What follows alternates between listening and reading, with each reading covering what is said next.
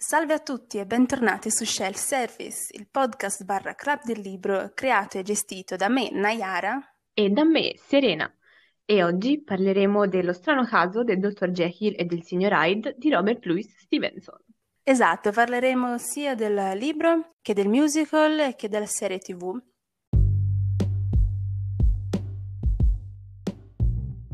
Daremo per scontato, vi avvertiamo, che l'abbiate visto e letto tutti. Quindi se non volete spoiler, saltate allegramente questo episodio, ma credo che ormai tutti conoscano la storia di Dr. Jekyll e Mr. Hyde. È talmente un classico da essere diventato anche un modo di dire, no? Per quando due persone sono una persona un po', un po' pazza. E quindi parleremo apertamente di tutto e cercheremo di sviscerare tutto e qualsiasi cosa. Esatto, l'altra volta ci siamo trattenute, oggi invece siamo proprio a piede libero. Bene, iniziamo dal libro. Robert Louis Stevenson, come magari saprete, è l'autore anche di L'isola del tesoro, che ha pubblicato tre anni prima dello strano caso del dottor Jekyll e del signor Hyde. Infatti l'isola del tesoro è dell'83, mentre Dr. Jekyll è del 1886, quindi c'è anche breve tempo tra l'una e l'altra. Secondo le mie brevissime ricerche, ammetto, ha, ha, avuto un sogno e da quello si è ispirato per scrivere il romanzo che ha finito nel giro di tre giorni. L'ha fatto leggere alla moglie, alla cui faceva sempre leggere i suoi romanzi, che però gli ha detto che sarebbe stato meglio riscriverlo in modo più allegorico, per cui il caro Robert, ormai nostro amico, quindi gli diamo del tu, Robert, ha deciso di buttare allegramente nel fuoco tutto quello che aveva scritto in tre giorni. In modo molto poco drastico. è molto, è molto ottocentesca questa cosa, molto carica, di, carica di, di sentimento, proprio molto drammatica. Quindi ha deciso di buttare nel fuoco quello che aveva scritto in tre giorni, l'ha riscritto sempre in tre giorni. Complimenti per la bravura ed ecco il romanzo che conosciamo e che abbiamo tuttora. Quindi faremo brevemente un escurso sia del libro, poi del musical, eh, poi della serie tv e tireremo tutte le somme. In realtà io, cioè, la prima cosa che ho notato di questo libro è quanto sia piccolino, perché ammetto che è stata la prima volta che l'ho letto e che l'ho visto proprio fisicamente, perché è uno di quei libri Anch'io. che... Eh, perché è uno di quei libri che a scuola ti, con, ti, dicono sempre i prof di leggere, no? Perché è un classico, quindi va letto, e di qui e di là. Però appunto, essendo una cosa impartita da scuola, io personalmente voglia di leggerlo zero. Sì, no, se c'è una cosa che fa venire zero voglia di leggere un libro è quando qualcuno ti dice lo devi leggere perché è un classico e va fatto, e soprattutto se quella persona è un professore che magari te lo consiglia perché gli è piaciuto, che magari è effettivamente un classico e va letto, però te adolescente non ne puoi fare. Esatto, e quindi la prima cosa che ho notato appena l'ho preso, ho detto, ma accidenti, se fosse avessi saputo che era così piccolino lo potevo anche leggere ai tempi, no? E, ehm, comunque iniziamo che abbiamo un narratore in terza persona che ci parla appunto, ci descrive più o meno l'avvocato Utterson che è quest'uomo proprio classico gentiluomo inglese, appunto siamo nella Londra del 1800 qualcosa. Ci descrive proprio lo stile proprio ottocentesco, lui è un gentiluomo, dedito al suo lavoro, è un uomo parsimonioso, molto bravo, molto proprio classico uomo per bene inglese, che passeggia col cugino finché non arrivano a una casa davanti alla quale si fermano perché il cugino si ricorda di aver visto entrare lì un uomo dalle fattezze inquietanti, dalle, proprio brutto, lo dice proprio quest'uomo proprio, cui non sapresti dire che cosa c'è di strano, ma di cui percepisci proprio dentro che c'è della deformità, che c'è di qualcosa di sbagliato quest'uomo uh, lui l'ha rincorso fin dentro lì la casa perché aveva buttato in terra una bambina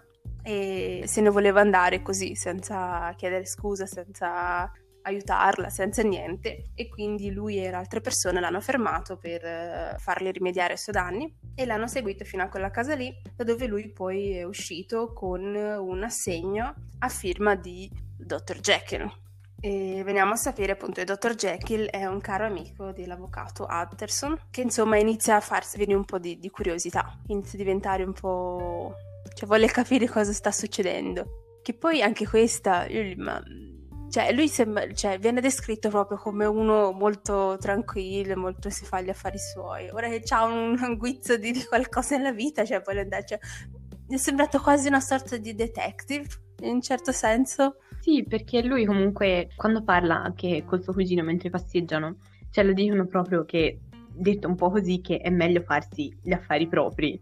E poi però appena sa questa cosa di Jehyll che potrebbe essere invischiato da qualche parte, subito parte e vuole andare in fondo alla questione.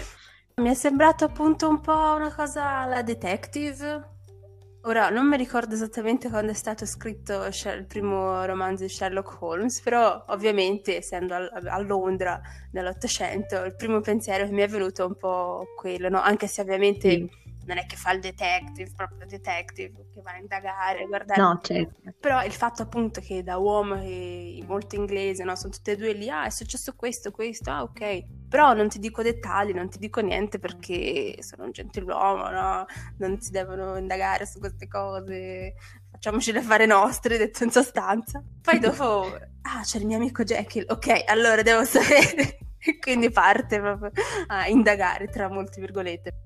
E in seguito ci viene presentato anche un altro personaggio che è il dottor Leon, che anche lui è un caro amico di Dr. Jekyll e di Utterson, il quale però non va più d'accordo con Dr. Jekyll, veniamo a sapere perché hanno idee scientifiche contrastanti, però non ci viene mai spiegato che cosa esattamente li fa scontrare, diciamo, in termini intellettuali. Però appunto una cosa quello che diciamo ti intriga è che appunto non vengono mai detti i dettagli, non...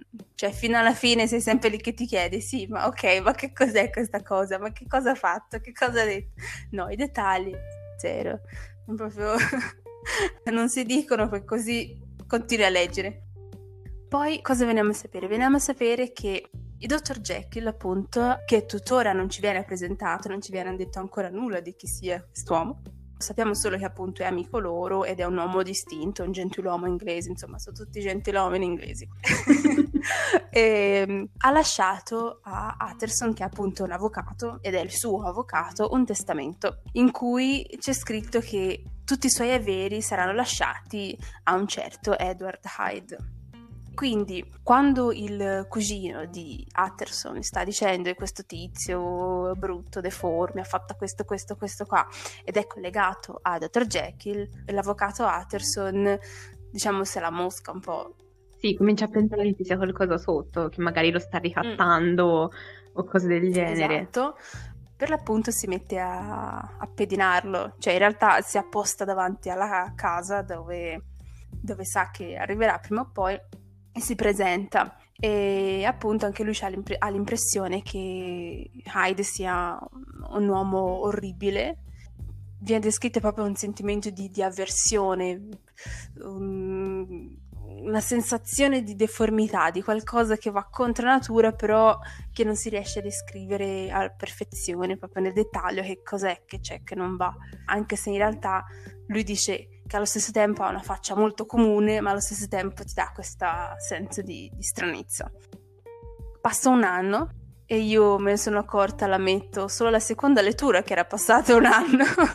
e c'è un, un, omicidio di un parlamentare, la cui uccisione viene anche testimoniata da una governante, una cameriera, insomma, che era una, una finestra e appunto ha visto questo signore che chiedeva indicazioni a Edward Hyde ovviamente lei non sapeva che era Dead Hyde, però dalla sua descrizione noi lo sappiamo che è lui e appunto lei lo scriverà poi alla, alla polizia, la quale troverà anche il bastone di Dr. Jekyll, che le era stato regalato da Utterson, che era appunto stato utilizzato da Hyde per uccidere questo tizio.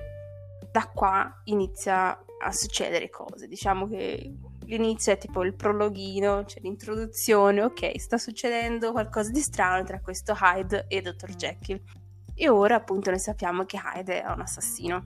Oltre a essere deforme, oltre a essere strano, oltre a essere maleducato, oltre a essere tutto quanto. Essere maleducato era un grande crimine nella Londra di fine Ottocento. Forse più grave dell'omicidio. Esatto. Insomma, sparisce nel nulla, uh, mentre invece Jekyll da uomo riservato che era stato precedentemente ritorna a fare vita sociale e noi già abbiamo capito praticamente è ritornato a essere Jekyll da che era Hyde no? e quindi sta cercando di concentrarsi su quello Atterson è contento tutti quanti sono contenti finché uh, Dr. Jekyll inizia, non inizia a peggiorare e Atterson che però non sa quello che sta succedendo e si preoccupa tutto quanto e va anche dal dottor Leon, l'amico, che gli dice che è in fin di vita anche lui. Che poi gli dice proprio che ha avuto un tracollo proprio pazzesco, nel senso il giorno prima era attivo, tranquillo, il giorno dopo completamente, non so, a letto, sfatto, in fin di vita. Che poi, cioè, nell'Ottocento cioè io sto sempre dicendo dell'Ottocento, magari è un po' un pregiudizio mio, però mi sembra una cosa anche abbastanza tipica, no? Questa che ci sono personaggi che magari hanno subito un,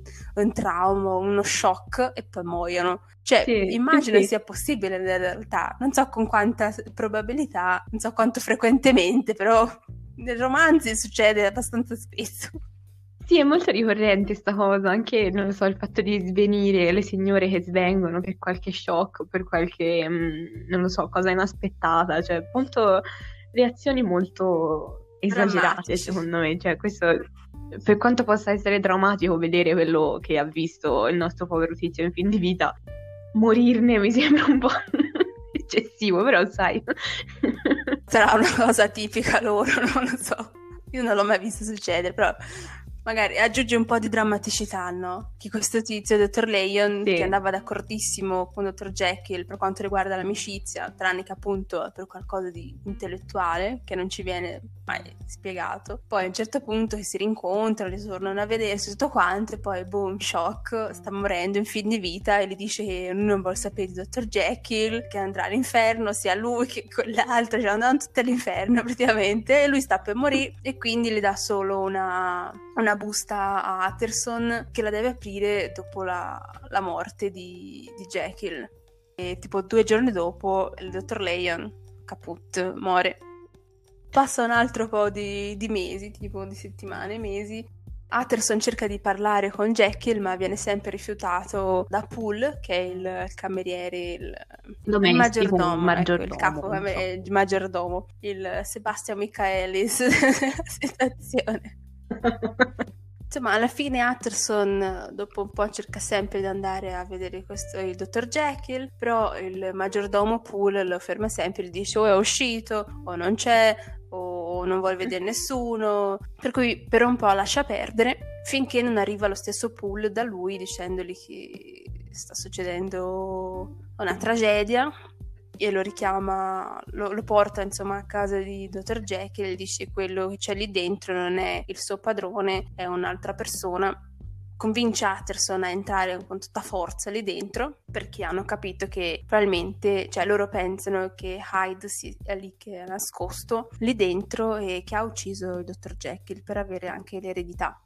E sorprese delle sorprese, almeno io ero molto sorpresa, lo trovano Edward Hyde lì disteso in terra, morto. Sì, anch'io non me l'aspettavo.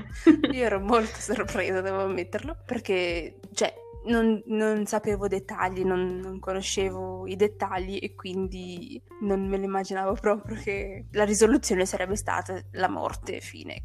Una morte che tra l'altro neanche vediamo perché sappiamo solo che lui ha preso uh, del veleno e quindi da lì parte tutta la ricostruzione di quello che è successo precedentemente. Atterson eh, apre quindi la lettera che era stata lasciata da Dr. Leyen, il quale gli narra che appunto ha incontrato Dr. Jekyll tempo prima, le ha mandato una lettera dicendogli di prendere, di entrare in casa sua, prendere della roba in un cassetto, portarsela a casa e aspettare che arrivasse qualcuno a prenderlo. Quel qualcuno che è arrivato a prenderla era Edward Hyde, che gli ha dato l'opzione, senti, ora o mi lasci andare o io piglio la pozione qui davanti a te e non potrai più tornare indietro.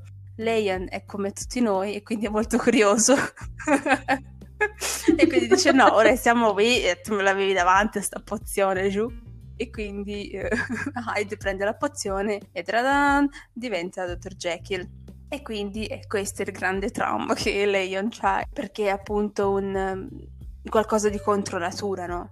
ha cambiato il proprio fisico, ha cambiato la propria personalità, uh, secondo le ricerche appunto di Jekyll, secondo il quale gli uomini sono fatti da due lati, uno buono e uno cattivo, diciamo, era possibile secondo lui far, riemer- far dividere questi due lati, cioè lui avrebbe voluto proprio dividere proprio fisicamente, quindi creare due persone da una in modo che una fosse buona e stesse a posto con la coscienza pulita e l'altra cattiva se ne andasse per la sua strada.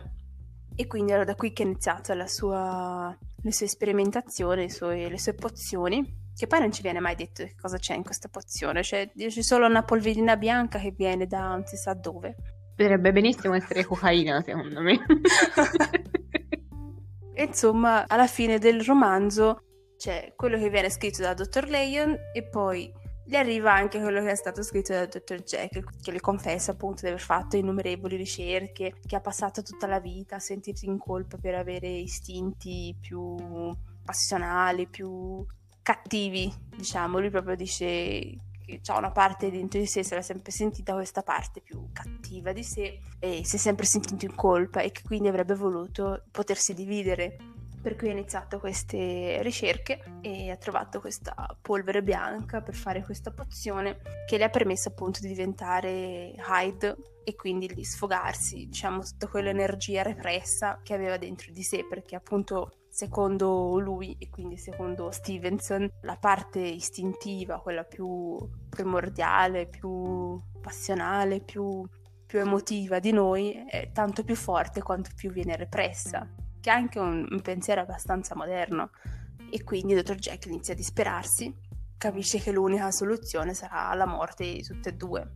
Ed è così che finisce il romanzo. Cioè, ecco, io sono rimasta abbastanza un po' delusa, posso dire, di questo finale un po' così, perché finisce proprio che lui dice sì, ho fatto le mie ricerche, eh, meglio se si distrugge tutto e non te ne viene a sapere niente, che nessuno faccia mai nulla, perché questa roba brutta e cattiva, io devo morire, fine. Sì, non è molto, cioè io personalmente stavo anche più suspense banalmente durante mm. la storia, nel senso un po' più di, cioè magari come si diceva prima, per un pubblico ottocentesco è già abbastanza il dire questa persona sta facendo cose terribili senza dire che cosa sta facendo, senza magari mettere un po' di dettagli mh, mm, truculenti, di dettagli in più. Ora vabbè, non proprio non per forza truculenti, però nel senso per far venire magari un po' di di interesse. Sì, di quell'interesse un po' morboso, no? Che sei lì, mio Dio, chissà che cosa ha fatto. Voglio, voglio, sapere cosa sta succedendo perché voglio sapere come si risolverà la cosa, cioè un, un po' di suspense, appunto, mi ci vuole un po' di suspense. Mentre io, cioè, durante la maggior parte del, della storia mm. io non l'ho sentita la suspense, cioè non mi verrebbe da dire questo è un thriller, assolutamente no, magari, magari, abbiamo anche una concezione diversa di thriller noi adesso, però nel senso, non so, sarà una cosa, cioè sono partita proprio prevenuta, diciamo, pensando di, che fosse più incentrato sulla suspense e invece non lo era. Questa è stata la cosa che mi ha più delusa, fra virgolette, perché poi non è brutto, cioè non sto dicendo che fa schifo, però comunque è una cosa diversa da quello, da ciò che mi aspettavo, diciamo. E poi anche come hai detto prima te, il finale, cioè non pensavo che lui morisse. Cioè, magari ok, muore perché sennò come risolvi, però, cioè non lo so, non mi ha lasciato un senso di, di chiusura. Esatto, è vero, è vero. Non cioè, è molto... Io voglio sapere cosa fa Atterson dopo. Cioè, non ci credo che pi- piglia il libro e dice, ah, ok, a posto, fine, li mette da parte e va avanti con la sua vita, come se niente fosse. Sarà che siamo abituati alle cose di adesso, sì. però cioè, sicuramente va messo nel contesto. Ha venduto un sacco quando è uscito, è diventato quasi un Insta Classic, come diremmo adesso, quindi per l'epoca andava benissimo. Se uno mi scrive un libro adesso, che è quel modo lì... Mm. Sì, probabilmente non avrebbe eh. lo stesso successo esatto. che ha avuto al tempo.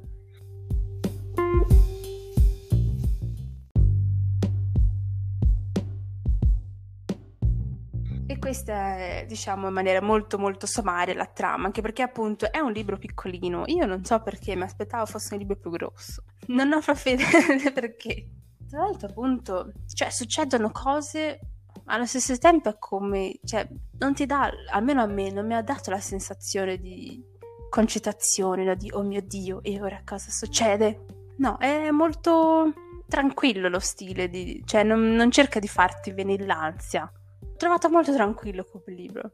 Sì, proprio disteso, anche perché ci sono molte pause, proprio anche temporali dentro, cioè ci si è detto prima, passano, a volte passano l'anno intero, passano mesi, eccetera, eccetera, quindi cioè, non è una storia, cioè è un libro breve, eh, ma la storia esatto. non è esatto. veloce. È una contraddizione, sì, però pace. Uh, ok, quindi parliamo un po' di, delle cose che ci siamo detti e avremmo parlato. Partiamo dal, um, dai personaggi e dalle nostre scene preferite.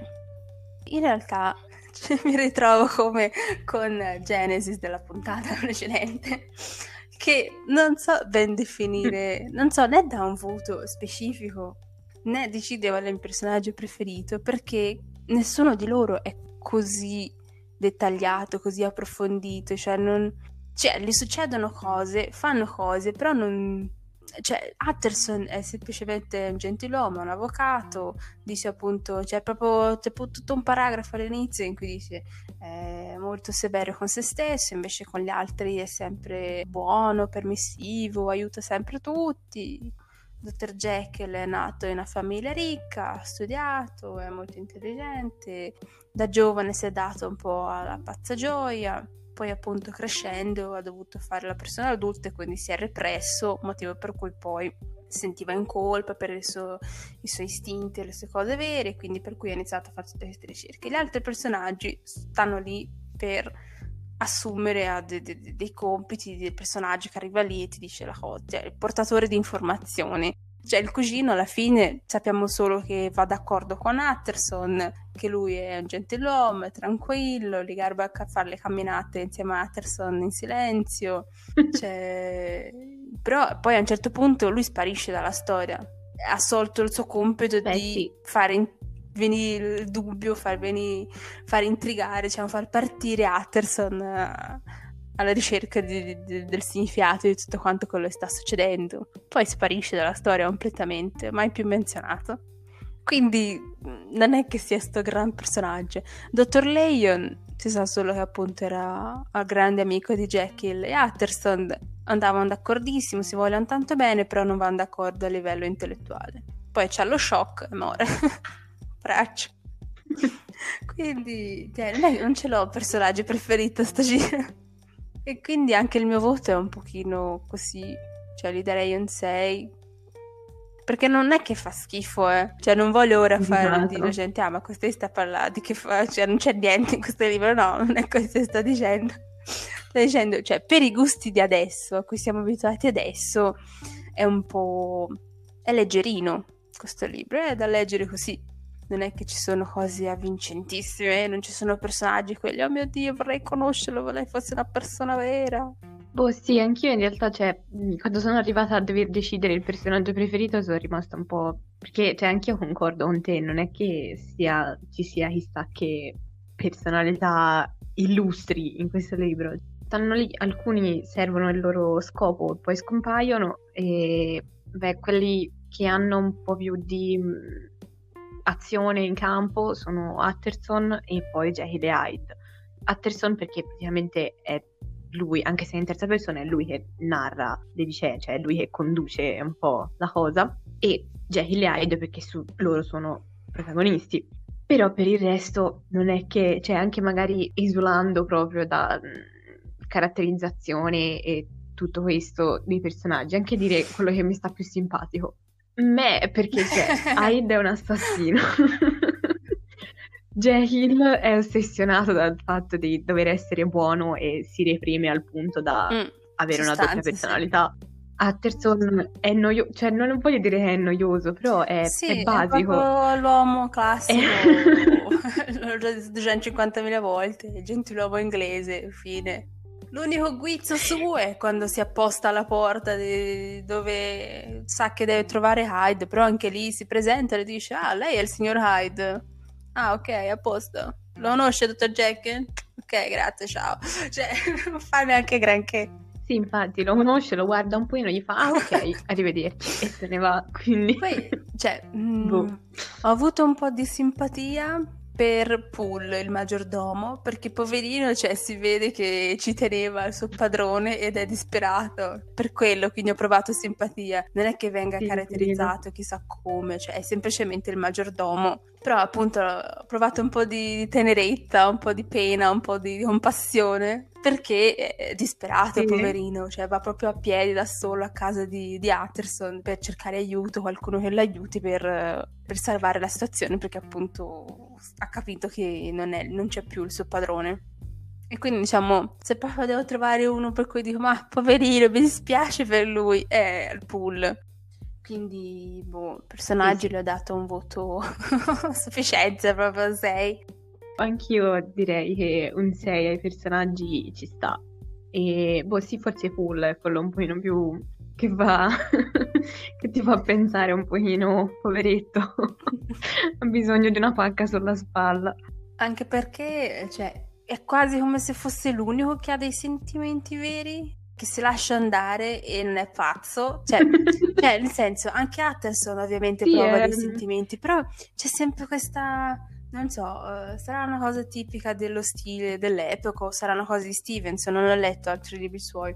Però sembra che tutti quanti si tengano, no? Quasi come Jack. Jack è proprio l'estremo. Si tengano un po' le cose dentro, anche se eh, Sì. tipo appunto Leon è scioccato, no? Cioè tutto quanto, ah non lo voglio più vedere così, però non, non sembra che esprimono a fondo le proprie emozioni, non so, non, eh, non mi danno questa sensazione di essere una cosa autentica, cioè sembra sempre si reprimono un po'. Sì, sì, magari anche perché Mm. cioè, la società del tempo richiedeva a persone della loro Sì, che alla fine sono Mm, tutti levatura, persone ricche, non sono intellettuali, quindi e senza persone società. ricche, cioè non, non potevano fondamentalmente, esatto, sbilanciarsi e essere molto mh, liberi, mentre Pool, povero Pool, è un semplice maggiordomo, lui può fare che gli pare fondamentalmente, cioè lui è, è sconvolto, lui vuole bene a, a Jekyll, però non sa che cavolo fare perché poverino è solo un maggiordomo, e quindi sì, è quello Mm. un po' più libero, tra virgolette. tra Quindi è tutti. magari per questo che proviamo un po' di empatia. Con gli altri, cioè Jekyll, Utterson, Leon, il cugino, altri non, non lo provi per niente. Invece con Pool, poverino, dice l'unico che reagisce un po' più normale. Non so, che si lascia andare, si, si esprime liberamente. Poi, scene preferite? Allora, io ho scelto come scena preferita quella in cui quasi alla fine Poole ha chiamato Utterson, sono andati a casa di Jekyll e stanno sfondando la porta. Quello è il punto in cui ho sentito un pochino più la suspense, un po' più il ritmo un pochino più elevato della narrazione. E quindi direi quella. Per il resto non ci sono, non ci sono scene eclatanti, diciamo. Questa qui è quella un pochino più è un po' il picco di tutta la storia e poi da lì c'è tutta la risoluzione, tutte le lettere che arrivano a Utterson e lui legge tutta la storia di Jake, bla bla bla, però quello è diciamo l'ultimo momento di azione vera nel libro, quindi io direi quella. No, anch'io sono, sono d'accordo, anch'io stavo pensando a quando appunto sfondano la porta, cioè anzi già da prima quando Poole appunto gli dice che ha visto che eh, Dr. Jekyll era sempre lì chiuso, però invece quando è uscito non era Dr. Jekyll, era Hyde di qui e di là, no? E quindi ti sei lì, oh mio Dio, ok, è successo questo, è successo questo, è successo quest'altro. Quindi vediamo proprio un altro punto di vista all'interno, perché prima era tutto molto filtrato da Utterson, in un certo senso, invece qua sono proprio le parole di Poole che ci fanno vedere un'altra persona che ha visto Hyde e che reagisce e parla normalmente, tra virgolette, cioè come faremo noi, cioè questo ha fatto questo, poi è uscito, Mhm. poi di là, mio Dio, ma ti sembra Sì. normale, cioè così, un po' più... Si lascia anche trasportare un Esatto. po' dalla situazione, Eh, è poverino. molto spaventato, molto scosso. E appunto poi Sì. lo convince a buttare giù la porta e trovano appunto che lui si è già, si è già suicidato. Anch'io avrei detto questo è il momento cui c'è un pochino più di, di emozione. L'altra domanda è tipo, lo leggerei un'altra volta? Io no, cioè non ne sento il bisogno, diciamo. Se magari con Genesis la voglia di rileggerlo c'era anche per andare a ricercare tutti i piccoli indizi, tutte le cose che magari uno era, di cui non si era reso conto alla prima lettura, qui io mi sento abbastanza appagata, diciamo.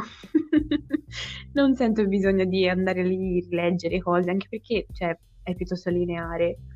No, anch'io la penso uguale, cioè l'ho riletto per rinfrescarmi la memoria, perché comunque è abbastanza breve, se fosse stato più lungo non l'avrei letto per rinfrescarmi la memoria, l'avrei scorso e basta.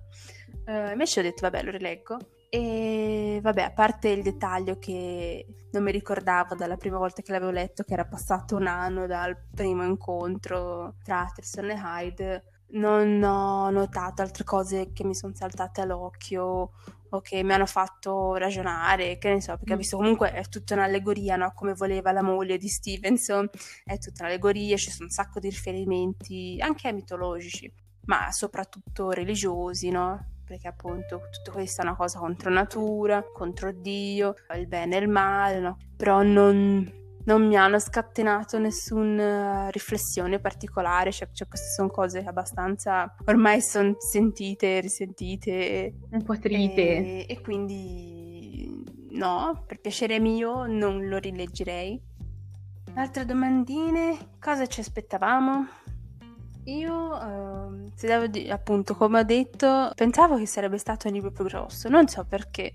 Però quando mi dicono è un classico, cioè visto alle superiori, no? È un classico, lo devi leggere, penso subito a un mattone, a una roba pallosa, cioè una cosa che non se ne può più. Invece è abbastanza breve ed è anche abbastanza scorrevole, cioè... Mm-mm. E quindi mi aspettavo sarebbe stata una cosa pallosissima e con molte più riflessioni, magari molto più pedante cioè nel senso proprio retorico, no? di stare lì a fare ragionamenti religiosi, ragionamenti sulla natura, ragionamenti sul bene e sul male. Invece no, e quindi mi ha sorpreso in positivo, diciamo. E mi ha dimostrato che non bisogna avere pregiudizi se leggono i libri, però è inevitabile sì, crearsi un'aspettativa, no? In base anche alle proprie esperienze, in base a quello che si sente mm. parlare. Però, insomma, mi ha sorpreso in positivo, per fortuna perché l'ho trovata appunto più scorrevole di quello che, di quello che mi aspettavo. No, io invece, mh, come ho detto prima, mi aspettavo un pochino più di suspense, diciamo, e poi non so perché mi aspettavo che il narratore fosse Jekyll, e invece no, non lo è. Cioè, cioè, non il narratore, cioè pensavo che fosse proprio dal suo punto di vista. Invece Jekyll appare molto poco se facciamo un, un bilancio di tutta la storia. E poi mi aspettavo un po' più di introspezione psicologica, nel senso, siccome mi aspettavo dal punto di vista proprio Jekyll, mi aspettavo che anche ci fosse un po' uno scavo mm. dentro la sua mente, dentro quello che succedeva un po' nelle trasformazioni, eccetera. Invece non c'è stato neanche questo, quindi però pace, nel senso non è un lato negativo, erano cose che mi aspettavo io, che però non hanno, diciamo, pregiudicato la mia lettura. No, ora che mi ci fai pensare, anch'io non so perché un po' pensavo ci fosse più cose dal punto di vista di Jekyll, invece alla fine c'è solo alla fine, proprio alla fine proprio, scusa la ripetizione, cioè alla fine c'è proprio solo alla fine sì. il suo punto di vista in cui tira le somme di quello che ha fatto e, e fine, cioè cioè dici ok, questa parte di me era, era, tanto più forte quanto più la reprimevo, no? E poi col passare del tempo è diventato più forte, io sono diventato più debole, no? Così, così, così. Però cioè, è molto veloce, non... non so, non so nemmeno io cosa mi sarei aspettata, ma forse mi sarei aspettata un pochino di più di discorsi dal punto di vista suo, magari anche mentre si trasformava appunto o mentre comunque stava facendo le ricerche cioè, eh questo no, lo veniamo sì. a sapere dopo che lui ormai si è pentito, ha detto no, questa è una cosa contro natura, contro Dio, è sbagliato, e quindi andrò all'inferno, fine. Invece sarebbe stato interessante magari vedere anche il durante, però Esatto. Non per questo è brutto, eh, cioè nel senso, non è che siccome non, una cosa che secondo me molte persone dobbiamo imparare è che non è che siccome non rispetta l'aspettativa che avevi, allora è brutto. Cioè, se ne può ragionare. sì, sì, certo diamo i puntiggini alla, mm-hmm. alla, trama, ai personaggi, allo stile e al finale. Pensi di essere stata un po'... cioè non sono stata di manica larga a questo giro. Non ho dato insufficienze però. ok, allora, vai. La trama gli darei 6, um, 7. Perché? Perché ho cercato di pensare anche un po' al contesto. Cioè, noi ormai Dr. Jack e Mr. Hyde l'abbiamo visto in 10.000 salse, la cosa, il bene e il male, la personalità diversa, essere istintivi essere razionali, li abbiamo già in tutte le salse, però per l'epoca, avendo anche appunto, sappiamo che ha venduto un sacco, è diventato famosissimo fino ad arrivare fino a noi, come anche un modo di dire, direi che mm. la trama non è banale, evidentemente, se no non avrebbe fatto successo. Direi che se lo merita un 6-7. Sì, io gli ho dato un 7. pieno, così, di incoraggiamento. come a scuola. Poi ai personaggi, esatto. come ho detto prima, gli ho dato 6 per tutti i motivi che si sono detti. Poi sì, lo anch'io. stile uh, gli ho dato mm-hmm. 7.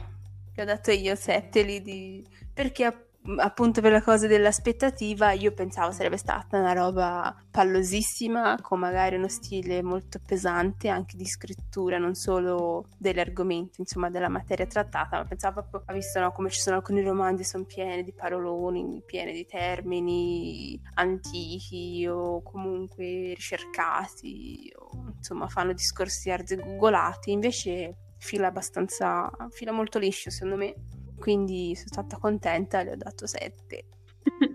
ok, io invece gli ho dato 6 circa per lo stesso motivo, perché ce l'ho trovato piuttosto piano, tranquillo non... e quindi senza magari cose eclatanti o mh, particolari, stile particolare, qualcosa che magari potrebbe essere interessante, eccetera. L'ho trovato piuttosto tranquillo, piano, scorrevole e quindi boh, mi sembrava ci stesse un 6 perché comunque non, è, non mi ha stupito, diciamo, ecco. Non c'era quel um, qualcosa in più che mi ha fatto mm, dire no, ci sta, ci sta. gli do un po' più alto. Poi il finale, io se fossi stata un po' high le avrei dato 5. Però diciamo gli ho dato 6 perché per quello che si è detto prima, cioè io arrivi lì alla fine, c'è la, la, la lettera di Dr. Leyen, che poi c'è la, la confessione di Dr. Jekyll, eh, si è pentito di tutto, è una cosa brutta e cattiva, quello che ho fatto, fine. Cioè non mi dice magari Atterson che cosa ha pensato mentre legge quella roba lì, che cosa fasc- ha fatto dopo. E quindi mi ha lasciato un po' così in sospeso, però non in maniera troppo positiva. Cioè non fa schifo, però non è nemmeno chissà che cosa. Non c'è, mm, non c'è come, com- ah. come, dicevo prima sullo stile, non c'è quel qualcosa che ti fa dire eh, interessante oppure ah, carino. Non... Insomma, non... anche io ho dato 6 per lo stesso motivo. Non dà soddisfazione. Perché... Esatto, sì, non c'è soddisfazione. È carino, cioè, è leggero, libro, si può leggere anche una sì. giornata, basta. non è chissà sì. che cosa. E, e, quindi questo, ma direi siamo più o meno sul 6, 6, 6 più 6,31. Sì, un 6 più ci stava. Ok, quindi la nostra media è un 6 più.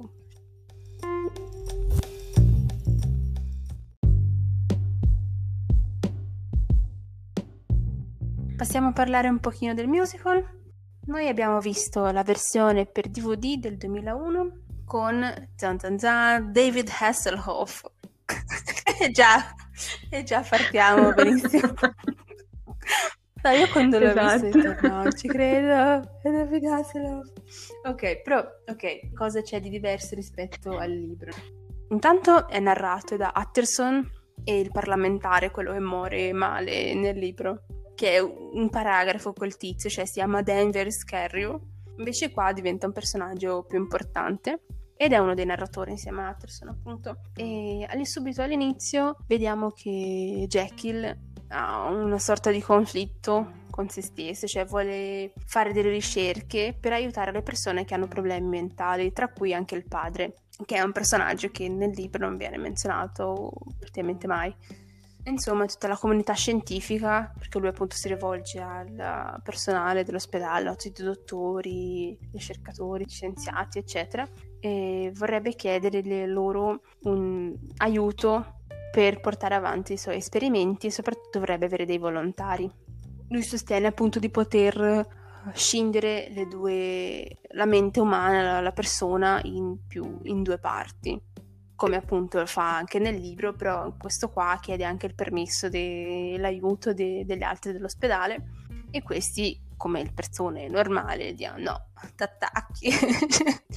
Poi tra l'altro veniamo a sapere che Dr. Jekyll è fidanzato con la figlia di Denver Scarrium e non ho ben capito perché a un certo punto vanno in un cabaret. Oh, penso mm. così per svagarsi così, un pochino, eh. non lo so. E si ritrovano in questo giro. cabaret gli uomini, ovviamente, e lui conosce questa ragazza, si chiama Lucy, che si capisce è maltrattata da- dalla padrona del cabaret.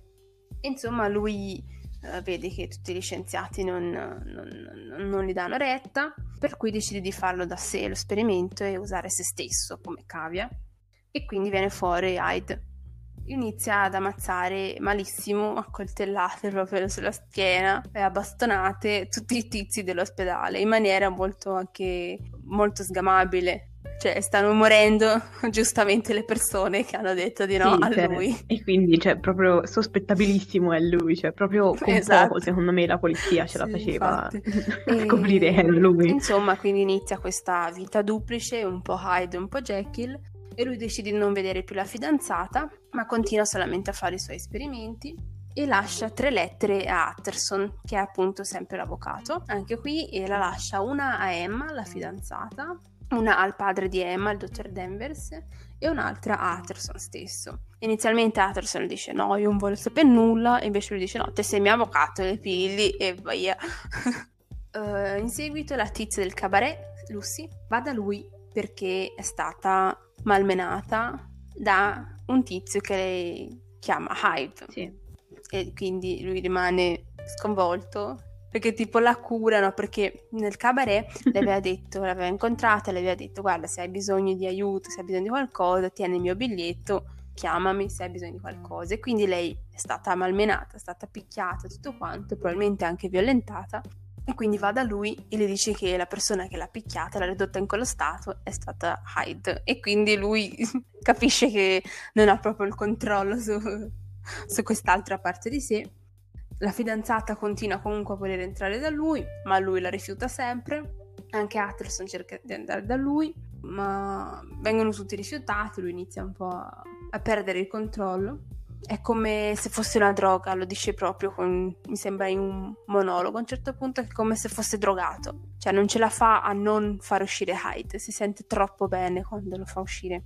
Che è la stessa cosa, tra l'altro, che c'è nel libro alla fine, è sempre solo alla fine che c'è la, la confessione di Jekyll. Dice che appunto quando faceva uscire Hyde sentiva euforico, no? sentiva molto, sentiva delle emozioni, sentiva vivo, ecco. Mhm. Mm, Sì. Utterson trova la medicina, cioè trova Hyde e gli porta la medicina che, che Jekyll aveva lasciato e questo gli torna Jekyll davanti. Hanno, messo, hanno levato il dottor Leon del libro e hanno fatto che lui si trasformi direttamente davanti a Utterson. E quindi quello rimane scioccato e Utterson però non muore. Come il povero dottor Leon nel romanzo. fortuna. Quindi Jekyll Ecco. vorrebbe sbarazzarsi di Hyde, vuole aller- allertare tutti quanti, manda anche una lettera a Lucy eh, affinché lei scappi, insomma, se ne vada proprio il più lontano possibile. Però non fa in tempo, lei non fa in tempo a andare via che c'è già Hyde che la, la trova e la uccide malissimo. Quindi vediamo la scena famosa del conflitto, famosa per chi magari bazzica i social e TikTok, perché c'è proprio la canzone. Chi, chi lo bazzica lo conosce, quella I live inside you forever. Non so cantare, però è quella lì. E c'è il conflitto interiore che devo ammettere che anche se cercavo di entrare nella storia, il fatto che fosse David Hasselhoff mi faceva ridere continuo. Quindi, cioè, anche se il music è fatto bene, le canzoni sono molto carine, c'è anche tra i, diciamo, le canzoni, Sì. tra virgolette, più importanti. Ora io non so termini tecnici, mi- ovviamente gli amanti del musical mi, mi impaleranno, mi ammazzeranno, non lo so. E- però, diciamo, tra le canzoni dei protagonisti, dei personaggi principali, c'è quelle del coro, no? E il coro, cioè le canzoni del coro è anche molto carina Mhm. perché appunto si chiama Fassad, se non mi sbaglio, ed appunto dice appunto tutta la società, viene, si vede proprio la stratificazione Sì. della società, i più poveri sono poverissimi e i più ricchi sono ricchissimi e dicono che è tutta una, una farsa, quindi è anche comunque interessante e anche bella da, da ascoltare, però appunto il fatto che fosse David cioè Baywatch Eh, già eh, piccoli Supercar, particolari eh, te la leva da- dal cervello mentre lo vedi lì che fa I live inside you forever cioè come fai? Con i capelli Eh sì. che svolazzano alla Sì, pantenne. perché ora c'ha ora, dello ora shampoo. uno aveva i capelli lunghi no? così poteva fare Dr. Jekyll col codino proprio per benino gentiluomo invece i capelli sciolti li cadono anche tutti sul Mm. viso quando è Hyde e quindi si vedeva la differenza da questo.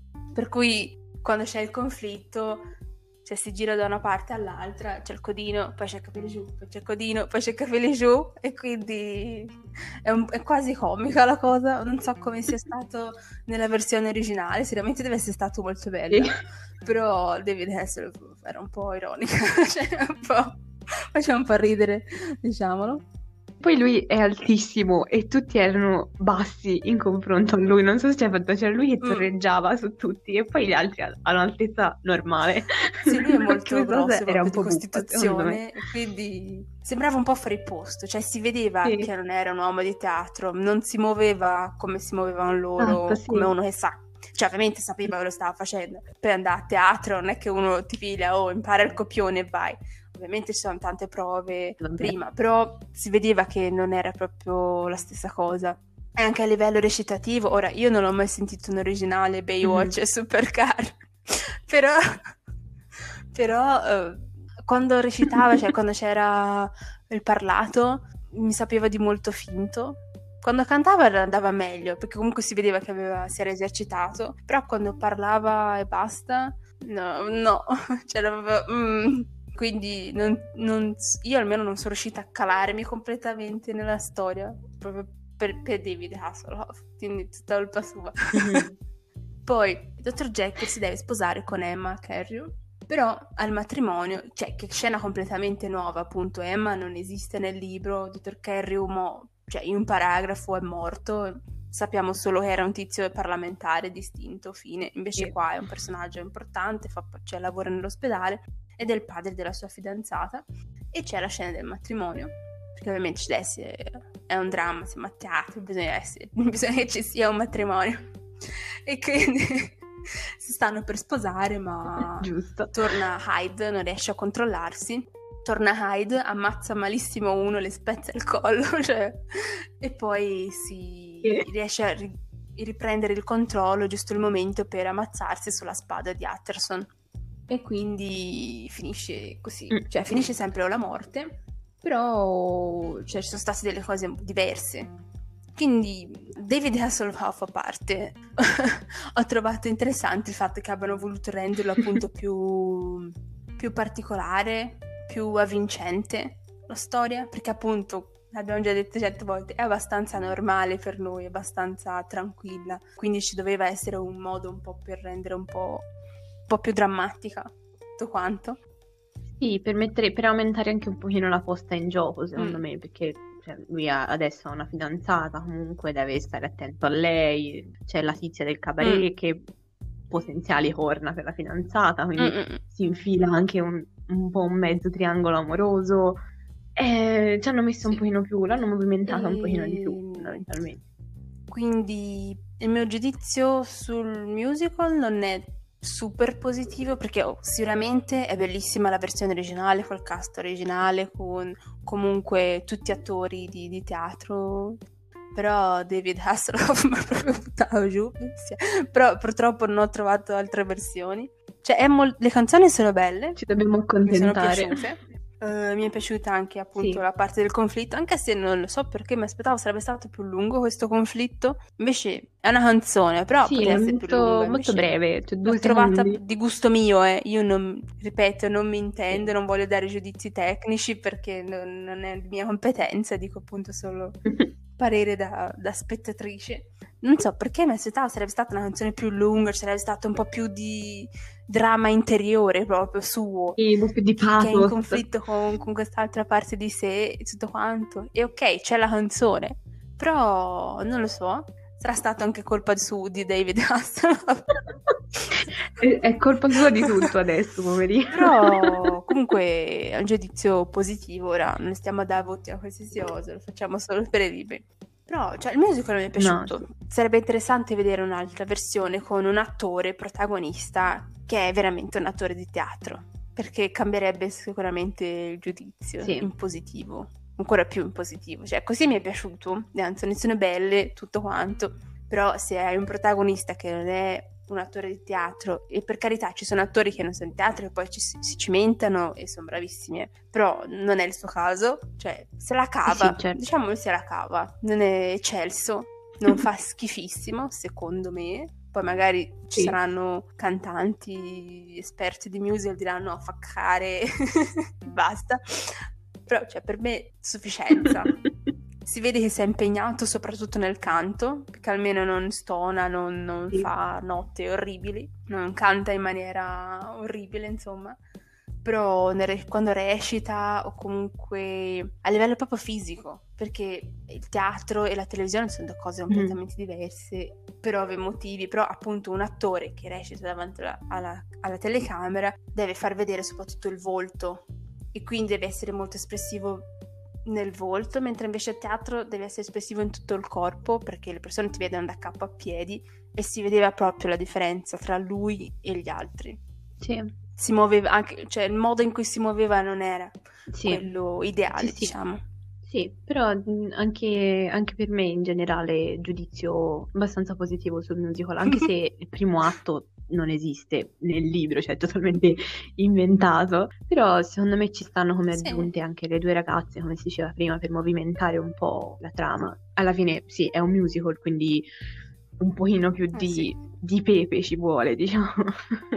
se avessero rappresentato il libro così com'era, non, secondo me non, avrebbe no. avuto un risultato. Anche molto, perché uh, proprio non c'è il conflitto interiore, cioè ci viene raccontato che da Jekyll che lui ha avuto questi conflitti, però noi non li vediamo, cioè non, non, siamo lì nel momento e quindi non c'è partecipazione emotiva da parte nostra mentre leggiamo, mentre ah. invece se guardi, se sei a assistere a un musical ci deve essere partecipazione, se no... Eh, sì, se no... Mm, e quindi, cioè, anche se ci sono stati dei cambiamenti, un problema. apprezzati, diciamo. Hanno reso il tutto più, più movimentato, più interessante, secondo me. Mm-hmm. Sì, anche secondo me.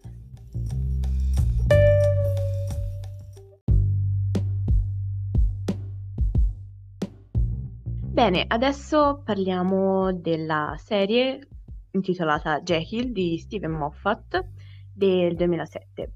È una miniserie in sei episodi da un'ora ed è... non è molto famosa in realtà, cioè è stato anche molto difficile reperirla, però diciamo che ne è valsa la pena, nel senso anche se non ha molto successo, se ne meriterebbe di più, secondo me, anche solo per, um, per l'attore protagonista James Nesbitt che interpreta appunto Dr. Jekyll e Mr. Hyde, ma anche il dottor Tom Jackman e il signor Hyde. Perché infatti, come il suo solito, Moffat eh, ha preso una storia ambientata nel passato e l'ha trasposta nel presente, come ha fatto poi anche Sherlock. Infatti io ho... E Dracula. Cioè, e Dracula, sì. Appena ho iniziato a guardarla io ci avevo già visto un po' un, un, uno Sherlock un po' embrionale mm. lì in quella serie. Cioè subito ho avuto proprio quella sensazione.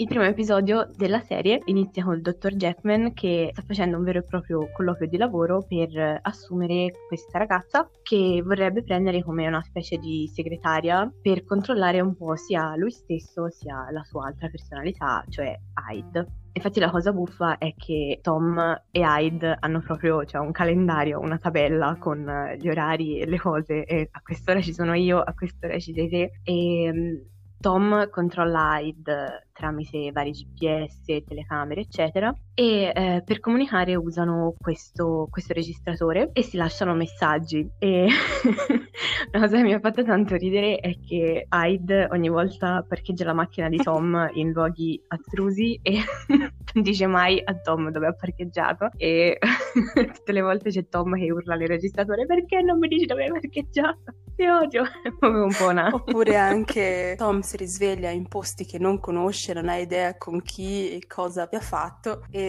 nel registratore non trova niente. E quindi è lì tipo, ma perché ogni volta non mi dove sono, maledetto?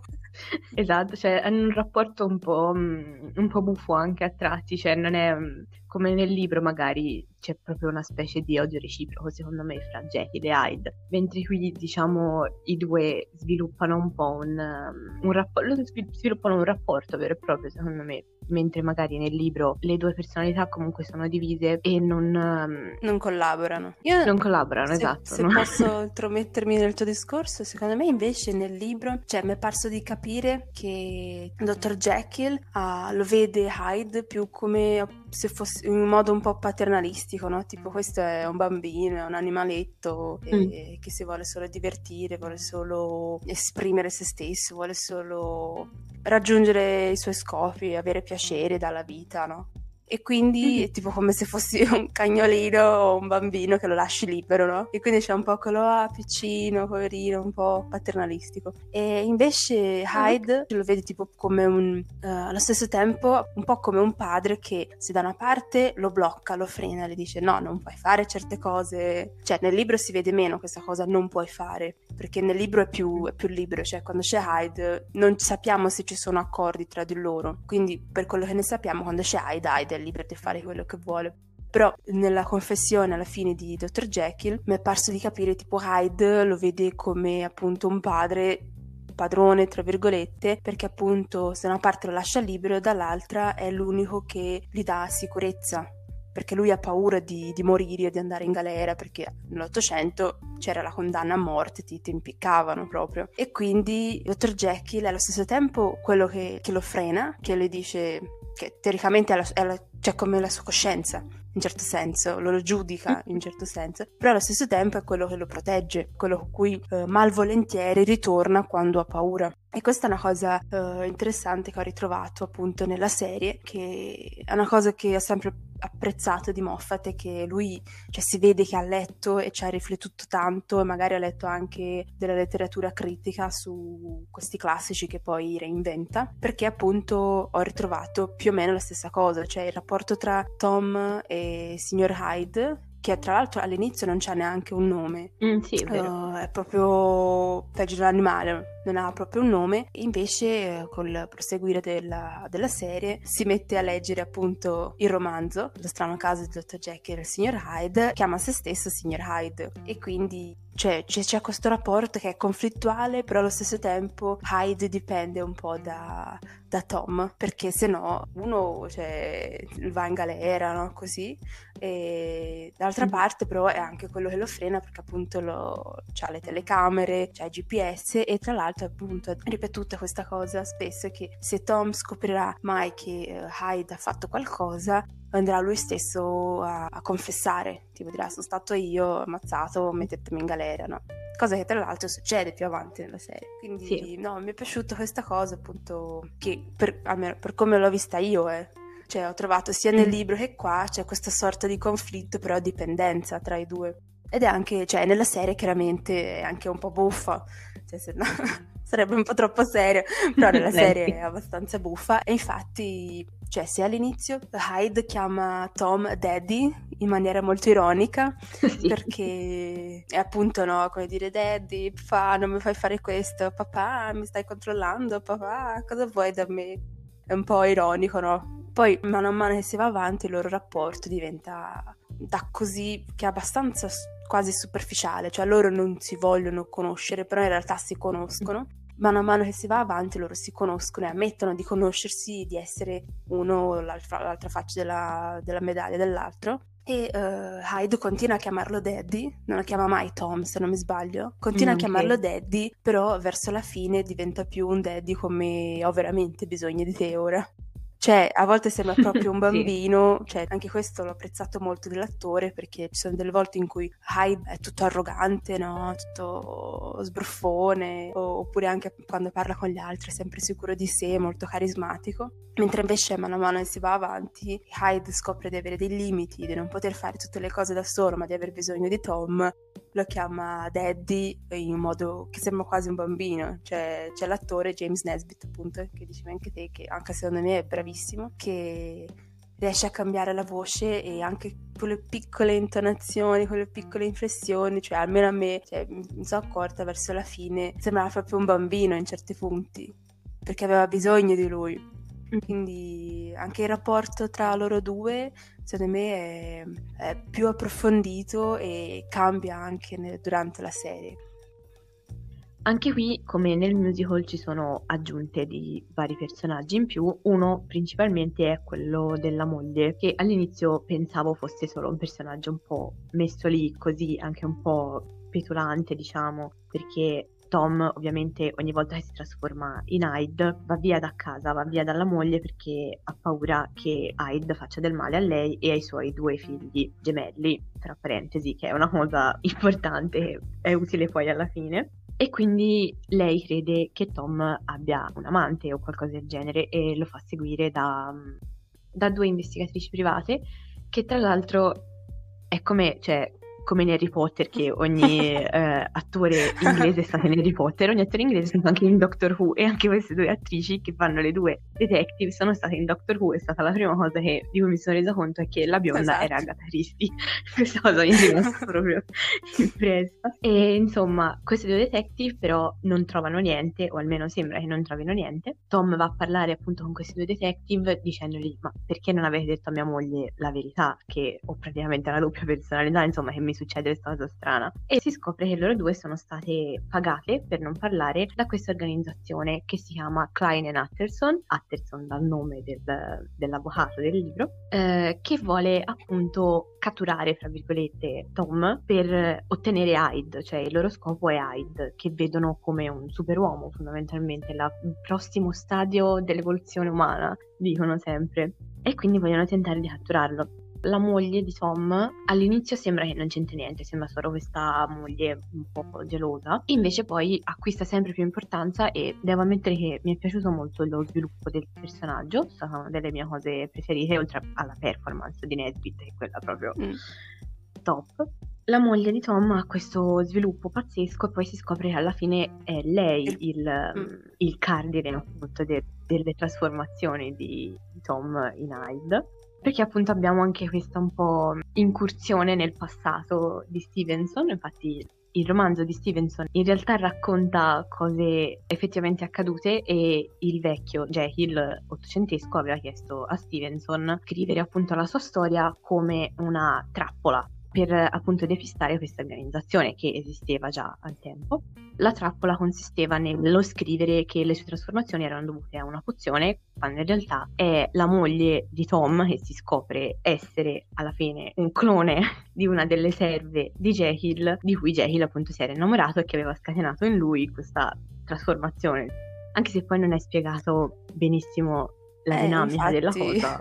Infatti anch'io, Però... cioè, come diventerà poi, perché questo dobbiamo ricordarci che è precedente a Sherlock, a Doctor Who, a Dracula, a qualsiasi altra cosa cui è diventato famoso poi Moffat. Quindi qua diciamo siamo a uno stadio embrionale, però si può vedere che appunto, cioè lui semina un sacco di indizi e infatti la struttura della serie per come è scritta mi piace molto, perché ci sono tutti questi flashback che vai avanti e torna indietro, 5 ore prima, due settimane dopo, così, mm. che ti costringono a stare attento, però non è confusionario appunto c'è questa incursione nel passato che anche questo è abbastanza interessante, no? Perché poi vedremo Sherlock che arriva dopo, in cui non c'è niente del passato, cioè Sherlock è solo ora e adesso. Invece qua è particolare, l'ho trovata questa cosa che lui si teneva ancora al classico e l'ha voluto farcelo vedere sotto un altro punto di vista. Però quest'altro punto di vista alla fine durante tutta la serie senti cosa sta succedendo, ma perché, ma per come, ma chi è questo, ma cosa vogliono veramente. E poi arrivi alla fine e, e la spiegazione del perché si trasforma dice non è una pozione e quindi tu sei wow, oh mio dio,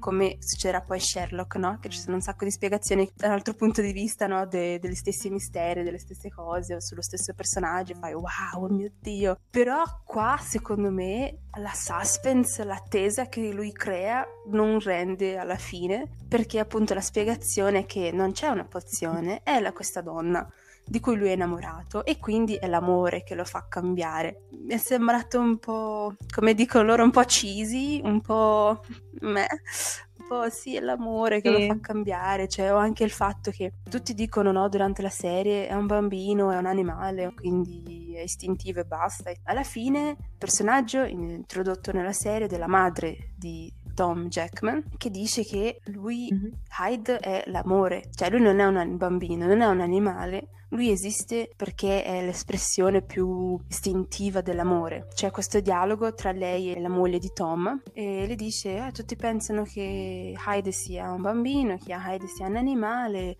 che Hyde sia il male assoluto, ma lui è qualcosa di peggio. E quindi tu sei lì, oh mio Dio, finalmente siamo all'ultimo episodio, vediamo sapere che cos'è questo Hyde, perché si trasforma. Lei dice, è qualcosa di peggio, è l'amore. E lì devo ammettere, non so, sarò un po' cinica io, però mi sono cascata un po' le braccia. No, anche a me.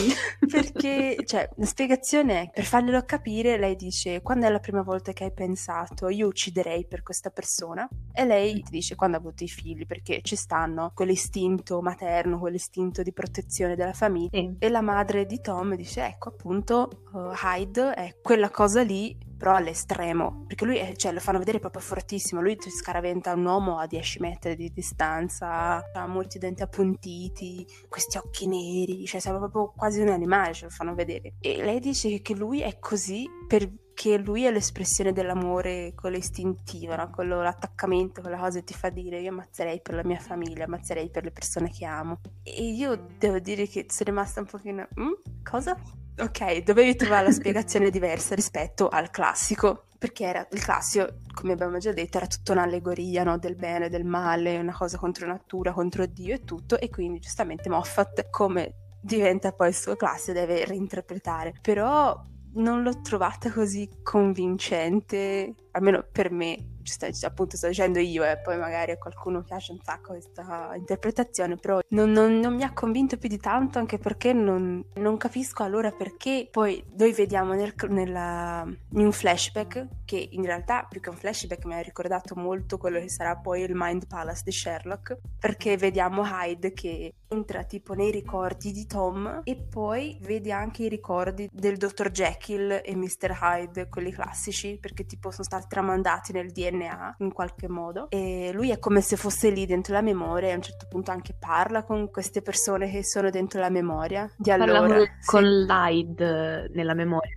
me è una cosa di, di Hyde, comunicare con mm. Hyde attraverso e... il tempo. E quindi, cioè, non mi spiego in quel punto lì perché allora lui ha ucciso la donna di cui Jekyll era innamorata. Cioè, all'inizio ci dicono era lei che faceva sì che Hyde non apparisse perché Jekyll l'amava e quindi rimaneva così sano, normale, diciamo, tra virgolette, per lei. Poi si dice no, è l'amore che lo fa diventare Hyde e lo fa fare quella cosa, no? Di proteggerò tutti, sarò fortissimo, ammazzo tutti per, le, per l'amore. E quindi in realtà si ribatte la cosa, non è lei che tiene Jekyll il più a lungo possibile, ma è lei che fa venire Hyde. E quindi perché poi l'ammazza? Cioè, ok, mi vuoi dire che è l'amore, no? Che l'espressione più istintiva è, però perché mi vuoi dire magari è, è irrazionale, no? È l'amore irrazionale, quindi l'ammazza perché pensa che è colpa sua, che, che lui non c'è tantissimo. Però, boh, puoi dire sì, io sono l'amore, lui è l'amore irrazionale, quindi non capisci questi ragionamenti, no? Secondo lui è, è colpa di lei e basta, e quindi l'ammazza. Però le altre persone, soprattutto la madre di Tom, che anche lei alla fine, fine, scopriamo che anche lei c'è questa cosa, che è lei, però c'è anche un'altra dentro di lei, no? C'è la Hyde versione donna, diciamo.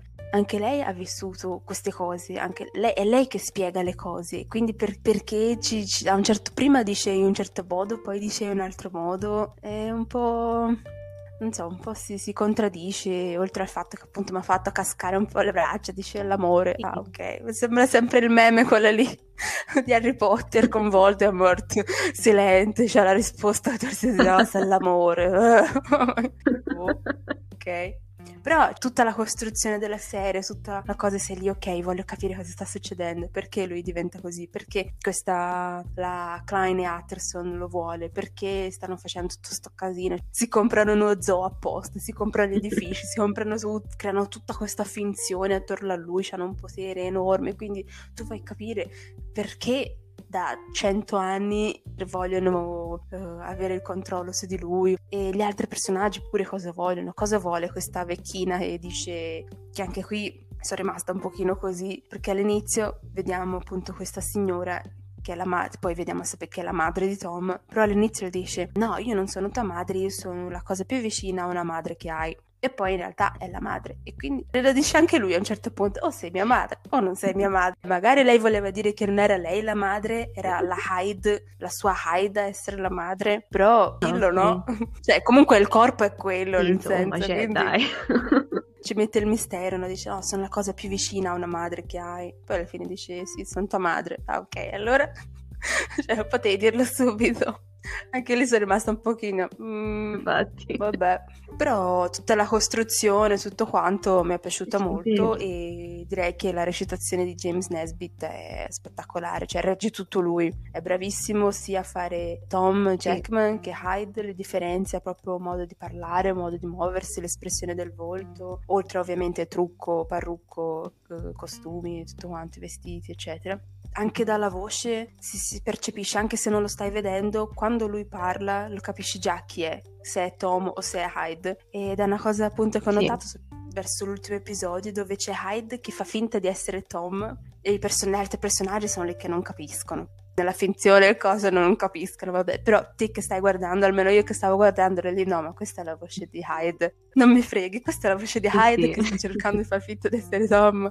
È talmente bravo appunto che già dalla voce capisci chi è ed è anche doppiamente bravo, non solo fa Tom e Hyde del presente, ma fa anche Dr. Jekyll e Mr. Hyde del passato, che sono tra l'altro scozzesi e quindi eh, e mm. dell'Ottocento, e quindi c'è un altro modo di parlare non si vedono tantissimo, però si percepisce comunque una differenza proprio nell'espressione del volto, nei piccoli gesti. Sì. La cosa molto simpatica è che appunto Hyde essendo quello classico essendo uh, no in realtà tutte e due ora ci penso tutte e due essendo molto istintivi molto informali hanno un modo di parlare molto informale anche quindi si vede tipo mm. Tom mm. parla un inglese standard diciamo classe normale invece Hyde sì. quello del presente parla un po' più yeah yeah sì nel senso parla un po' più in modo più informale eh, non so i nomi dei dialetti e degli accenti inglesi, però cioè, lo senti, no? Dopo un po' che ci fai l'orecchio, lo senti che lui parla un po' più informale degli altri. E la stessa cosa succede con Dr. Jekyll e Mr. Hyde, con i classici. Dr. Jekyll parla inglese con un pochino accento scozzese, però non tantissimo, perché comunque era un, un lord, insomma un gentiluomo, eccetera. Invece Hyde era carattere scozzese, cioè proprio pesante. Anche questo l'ho trovato particolare, l'attore è bravissimo secondo me, si regge tutto su di lui, è un casting fantastico. Sì, dal primo episodio noi non sappiamo da dove venga Tom e nemmeno lui lo sa, lui dice proprio è stato adottato dopo essere stato abbandonato a sei mesi da una donna, poi come fa a sapere di essere stato abbandonato da una donna? Non lo so, aveva sei mesi, però è stato abbandonato okay. dalla donna a una, da una stazione dei treni, insomma una stazione ferroviaria e quindi tutti quanti dicono ok, quindi tu non sai da dove viene, quindi potresti essere discendente di Dr. Jekyll e tutti no, ma Dr. Jekyll non ha mai avuto una moglie, non ha mai avuto figli, è morto vergine e questa cosa si trascina per tutti gli episodi, quindi sei ore di, di, di serie, perché sono appunto sei episodi da un'ora circa, e sono sempre a dire, ah, Dr. Jekyll non ha avuto figli, è morto vergine, oppure verso la fine ci sono detective che dicono, no, lui è un clone, ecco perché sono uguali, perché fanno le foto di Dr. Jekyll originale e è lo stesso attore, quindi vogliono dire è uguale, no? È lui, è il clone. E invece no, non è un clone, ma è un discendente. E tutti quanti, no, non è possibile, non è possibile. Cioè, io, io già dal primo, primo episodio, tutti quanti a un certo punto ormai sanno che c'è lui e c'è Hyde. E c'era anche nel classico, che tutti pensavano fosse solo un romanzo, poi si scopre che erano veri, esisteva anche lì Dr. Jekyll e Mr. Hyde. Se non è Jekyll l'antenato di, di Tom, se non è Jekyll, Hyde. Ma questa cosa io penso ci arriviamo tutti già dal primo episodio. E questa cosa capisco che magari nella finzione i personaggi non possono arrivare a tutto, però Moffat li scrive sempre abbastanza intelligenti, i suoi personaggi, che hanno sempre la battuta pronta, che sanno sempre cosa dire, o comunque ci arrivano, fanno tutti i ragionamenti, ci arrivano. Cioè, è possibile che nessuno sia arrivato a pensare, ah, così come Tom è un bravo uomo e sta solo alla sua moglie, e Hyde invece va a donne, non è, sarà stato possibile che anche Jekyll, morto vergine, non abbia avuto il suo Hyde che andava a donne, anche lui, e quindi magari ha avuto figli? Eh, sono tutti così tanto intelligenti, com'è che non ci arrivano? È la prima cosa a cui pensi, se non è stato lui è stato quell'altro. Cioè, mi, pare, mi, pare, abbastanza chiaro. Non so se magari sono troppo critica sì. io. No, vabbè, secondo me volevano tenere sulla suspense e poi però non sono mm. riusciti a reggerla, diciamo, tra virgolette, perché hanno trovato spiegazioni, anche la cosa del fatto che Hyde sia l'amore, hanno trovato spiegazioni un po' così che magari non ci stavano, perché secondo me per il clima della serie come spiegazione non ci sta molto che Hyde sia l'incarnazione dell'amore. Quindi secondo me hanno tirato sulla suspense parecchio e poi alla fine non sono riusciti a reggerla più di tanto. Però insomma, cioè, a parte queste piccole cose, direi che comunque ci sta come serie, nel senso, sono queste cose qui che non tornano e magari mm. sono anche un po' ingenue, diciamo. No, è apprezzabile, Però... cioè a me è piaciuta comunque tutta la onesta, costruzione, cioè, cioè, si vede che è sì. un antecedente di, di, Sherlock, appunto. Questa è Jekyll del 2007, Sherlock è del 2010, quindi proprio si vede che Jekyll ha camminato affinché Sherlock potesse sì. correre, come si dice.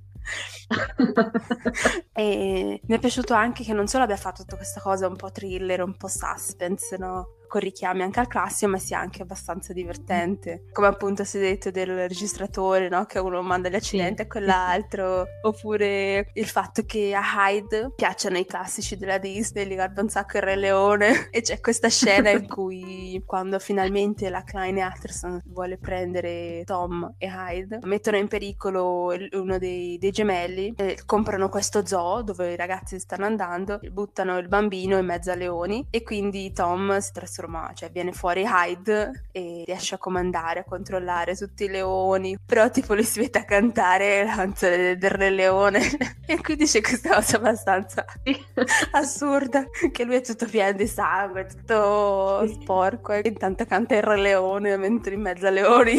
cioè mi è piaciuto tutto fatta faccia anche ridere. Ah, un'altra cosa che ho trovato simpatica, ma non per il fatto di, di come è scritta né nulla, ma quando fanno vedere i flashback, cioè il flashback, il mind, sorta di Mind Palace embrionale di, di Hyde, in cui vedi i ricordi di, di Dr. Jekyll e Robert mm. Louis Stevenson, appena ho sentito la voce di Stevenson ho detto vai, eccoci, perché Robert Louis Stevenson è interpretato da Mark Gatiss, che diventerà uno dei compagni di avventure di Steven Moffat, esatto. sia in Dr. Who che in Sherlock che poi in Dracula, quindi... Sempre insieme fin dall'inizio. I capelli lunghi, vabbè.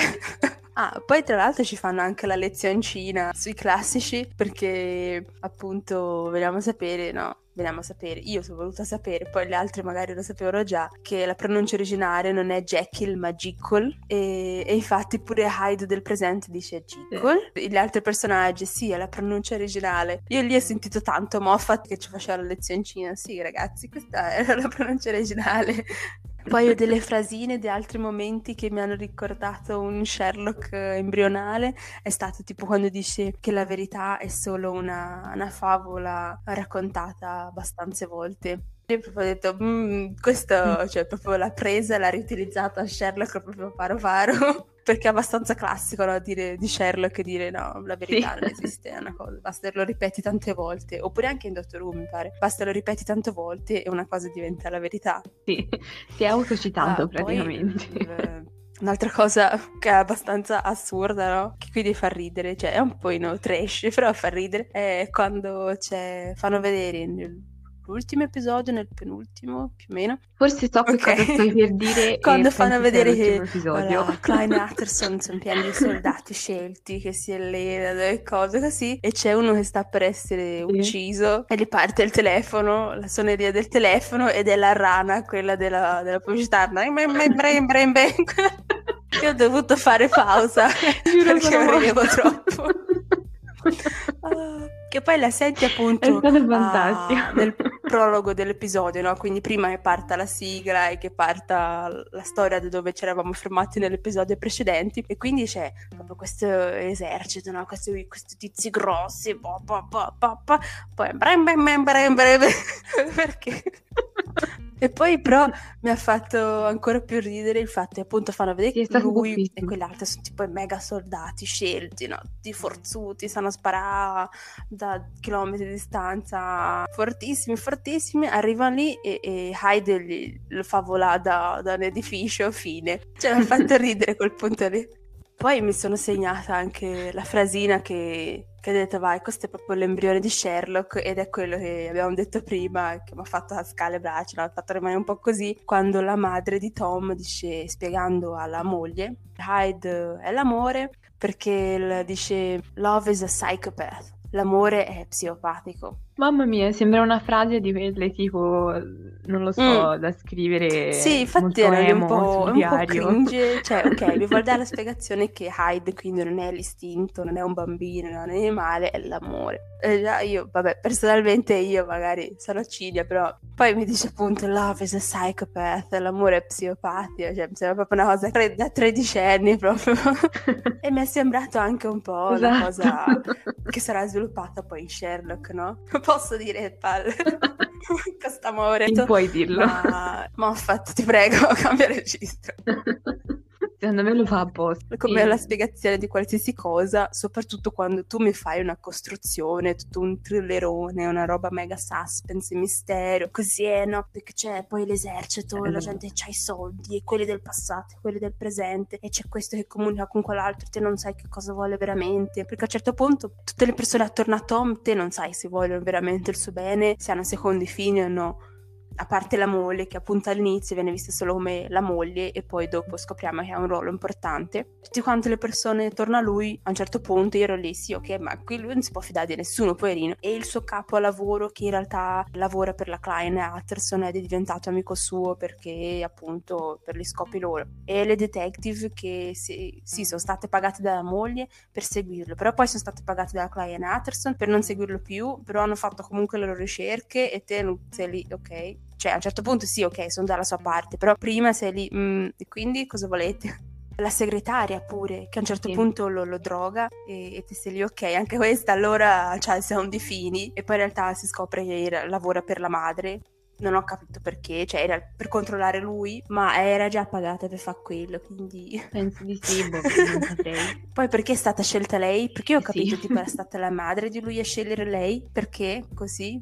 Anche quella cosa è rimasta lì un po' sospesa. Non lo so. Perché lui quando fa l'intervista Hyde sì. capisce quando le persone mentono, quindi le fa no, non è vero che tu sei qui perché vuoi solo lavorare, sei psicologa, non so che. Dimmi la verità. E lei no, è vero, è vero. E lui no, non mi dire di le bugie perché io le sento e se mi dici un'altra bugia io ti mangio. Proprio letteralmente io figlio ti mangio. E lei dice ok, allora non ti rispondo. E te capisci che ha un secondo fine. Poi questo secondo fine viene fuori quando appunto lei droga Tom in modo da cercare de- delle carte, delle robe nei suoi cassetti che lui teneva chiusi a chiave e trova appunto le foto della madre di lui e ci parla nell'auricolare e quindi ti sei lì ah ok allora lei sta lì perché l'ha mandata la madre ma perché la madre ha mandato lei cioè anche questa qua mi è rimasta un pochino sospesa perché cioè, lui stava già cercando una segretaria che lo aiutasse tra lui e Hyde e poi la madre si è infiltrata diciamo e ha mandato lei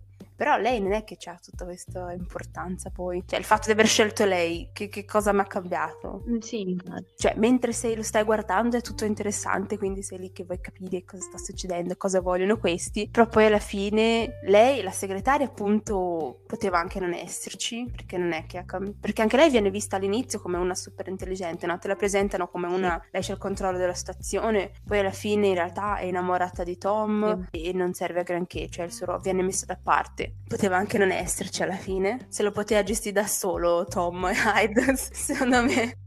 Mi è piaciuto molto mentre lo guardavo, però allo stesso tempo ci sono quelle cosine che ti lascia un po' sorpreso. Magari mi sbaglio io, eh, però mi sembra un po' dell'ingenuità, un po' delle spiegazioni che rimangono così. Poi la fine, fine, fine, proprio l'ultima scena, secondo me l'hanno messa lì perché non sapeva che mettere, lo dio sincera, Moffat, menami pure. Mi è proprio venuta in mente una scena di, da film di serie B, ma di quelli sì. brutti, perché finisce appunto che la Klein Atterson ormai è, è sciolta, lui torna alla sua vita, eccetera, eccetera. Hyde si è sacrificato per salvare la famiglia, perché lui è l'amore, che tra l'altro anche due gemelli ti fanno credere che uno sia Hyde e uno sia Jackie, in un certo senso. Un gemello alla fine ah. Tipo il pallocchiolino alla madre. Quindi io credo che voglia dire che magari tipo se Hyde è morto fra del bambino. dentro Tom però, si è risvegliato. eh però cioè rimane così che dici ah, e loro e la Klein Atterson sì. li ha presi tutti e due per stabilizzarli e usarli come ostaggi no? per farli fare quello che vogliono. E quindi li mettono in questa sì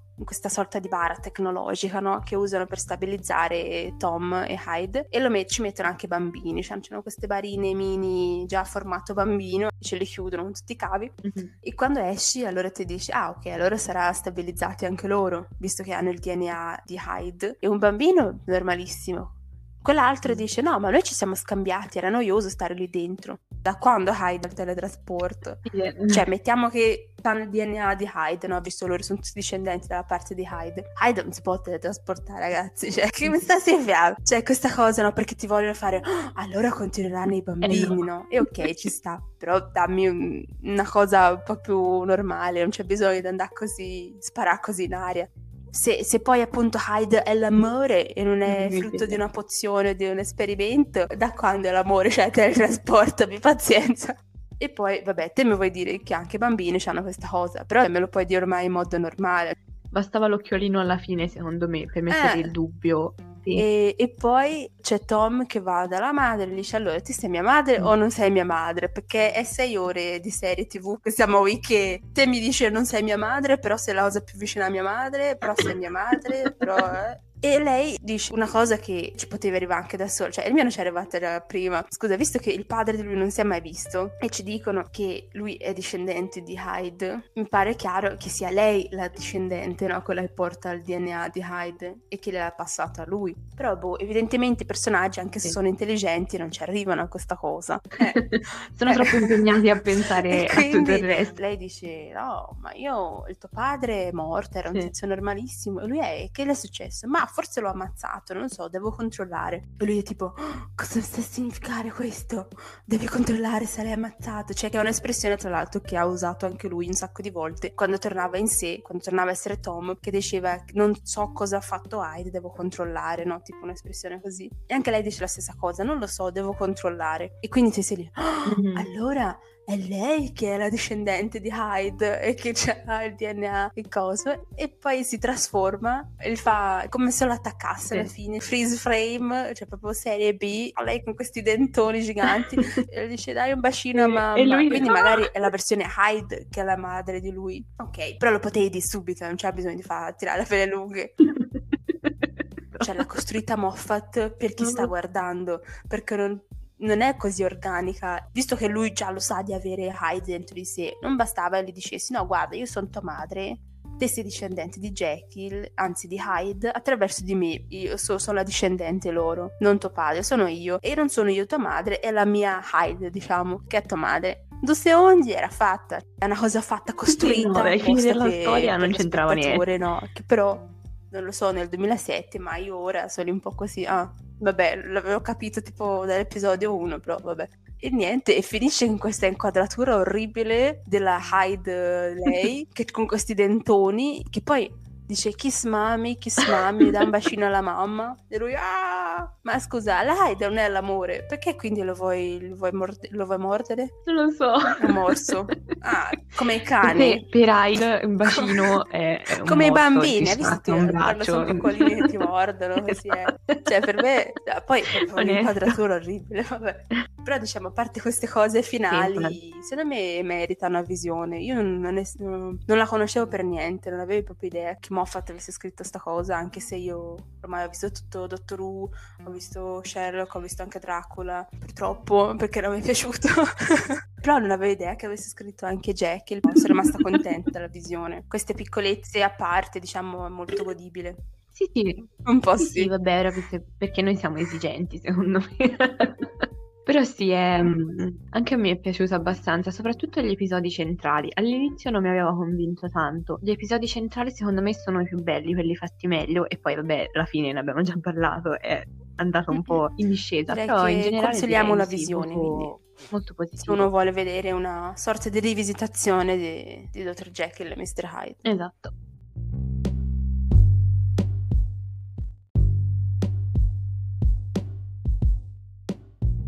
Bene, anche questa puntata finisce qui. Speriamo che vi sia piaciuta e che vi abbiamo messo un po' di curiosità anche per le serie e il musical se non l'avevate già visto e anche magari per il libro se non l'avevate letto come noi. E la prossima puntata andrà online il 10 di marzo e sarà la puntata dedicata alle raccolte di racconti. Leggeremo la raccolta intitolata Pieghino Pieghevole della scrittrice Hao Jinfang fa parte del filone dell'ultra irrealismo. Quindi se vi piace questo genere o se non avete mai letto e volete provare a leggerlo, vi consiglio questo libro perché aveva delle recensioni molto positive, ma vedremo Bene, se ci sarà piaciuto uh, nella prossima Chiudiamo puntata. con uh, l'invito a seguire il podcast e la nostra pagina Instagram, Shelf Service Pod. Dateci dei feedback, diteci se vi piacciono così le nostre tra virgolette recensioni perché andiamo un po' a ruota libera così ci divertiamo noi però magari chi ci ascolta non, non lo apprezza così tanto quindi dateci feedback. E niente ci vediamo la prossima volta seguiteci e soprattutto leggete